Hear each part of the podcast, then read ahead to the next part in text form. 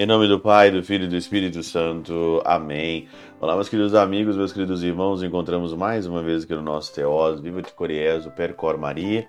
Esse dia 13 aqui de agosto de 2022.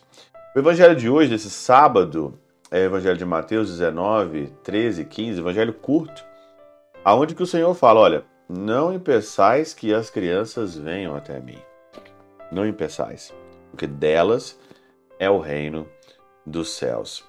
O pseudo Crisóstomo, na sua homilia 32, na homilia de Mateus, né, o Opus Imperfectiones em Mateus, ele diz o seguinte: se Cristo impedisse, ou se Cristo afastasse né, a simples infância, quem mereceria se aproximar dele? Se ele afastasse as crianças ali, e aí eu lembro de Santa Teresinha, né? Santa Teresinha, na sua infância espiritual, ela dizia muito isso, né? Eu sou como uma criança que me abandono né, no, nos braços do Pai, eu me entrego, eu me abandono, né? Porque eu confio no Pai. Essa é a infância espiritual. Lógico, tem muito mais coisa. Tô resumindo aqui. Mas se ele então afastasse ali, não, eu não quero as crianças aqui, então quem que era digno de aproximar dele? Por essa razão disse: E não os impeçais de vir a mim.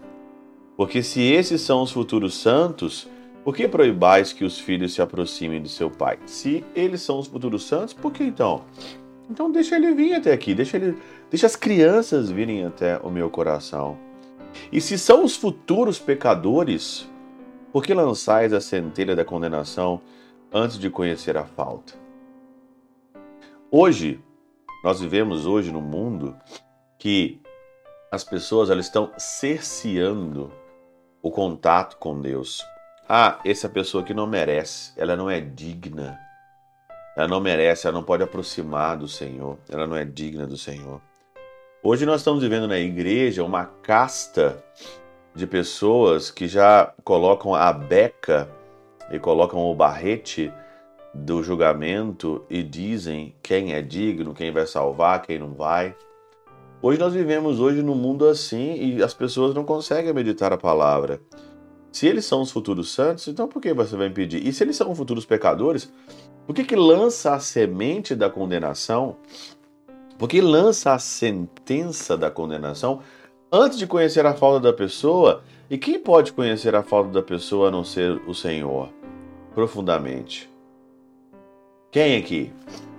Quem aqui tem o direito de lançar ou de impedir alguém de aproximar ao Senhor porque ele é um pecador, porque ele fez uma falta? Aqui, aqui mesmo. Então, não lance a centelha, a sentença da condenação antes de conhecer a falta. São Jerônimo diz o seguinte: O Senhor diz de maneira significativa, porque deles é o reino dos céus, e não desse, desses para manifestar que não é a idade, e sim os costumes que alcançarão o reino dos céus. Não é a idade, são os costumes. É a santidade, é a prática. É você não ser uma Maria, vai com as outras.